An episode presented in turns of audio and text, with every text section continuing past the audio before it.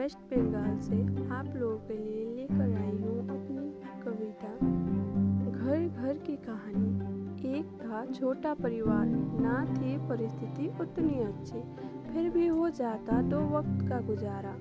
माँ का प्यार बांधे था जिसे, वहाँ होती परिस्थिति अत्यंत खराब, तो कभी होती खुशियाँ आपात। प्यार था एक दूसरे में इतना कि एक को चोट लगने पर सब होते थे बीमार।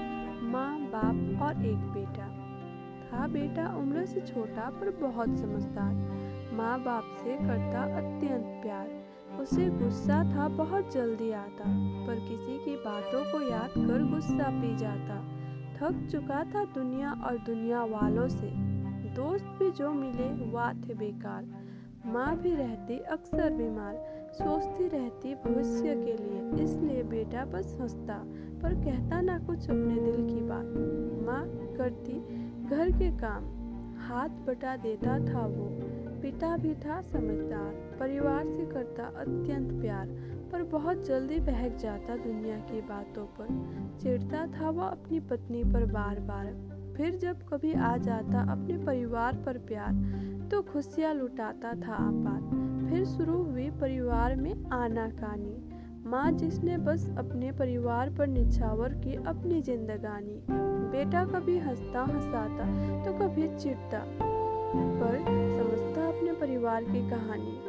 बाप भी था बहुत मेहनती, काम से अपने बहुत नाम कमाई। बहक गया वह दुनिया की भीड़ में, परिवार लगने लगा उसे रीत पुरानी।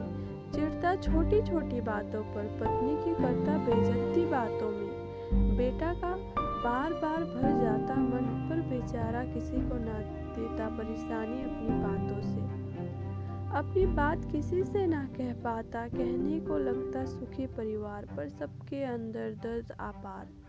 थोड़े दिनों बाद पता चली बाप की कहानी, उसकी जिंदगी में आई थी दूसरी औरत वाली कहानी। उसने न जाने क्यों ऐसा किया, अपने घर के नींव को खुद ही बर्बाद किया। माँ बेटे करते क्या, फिर दोनों ने ठानी दुनिया छोड़ने की, फिर कर डाली अपनी खत्म कहानी। बाप रोया थोड़े दिनों तक, तो फिर उसे महसूस हुई उसकी गलती पुरानी।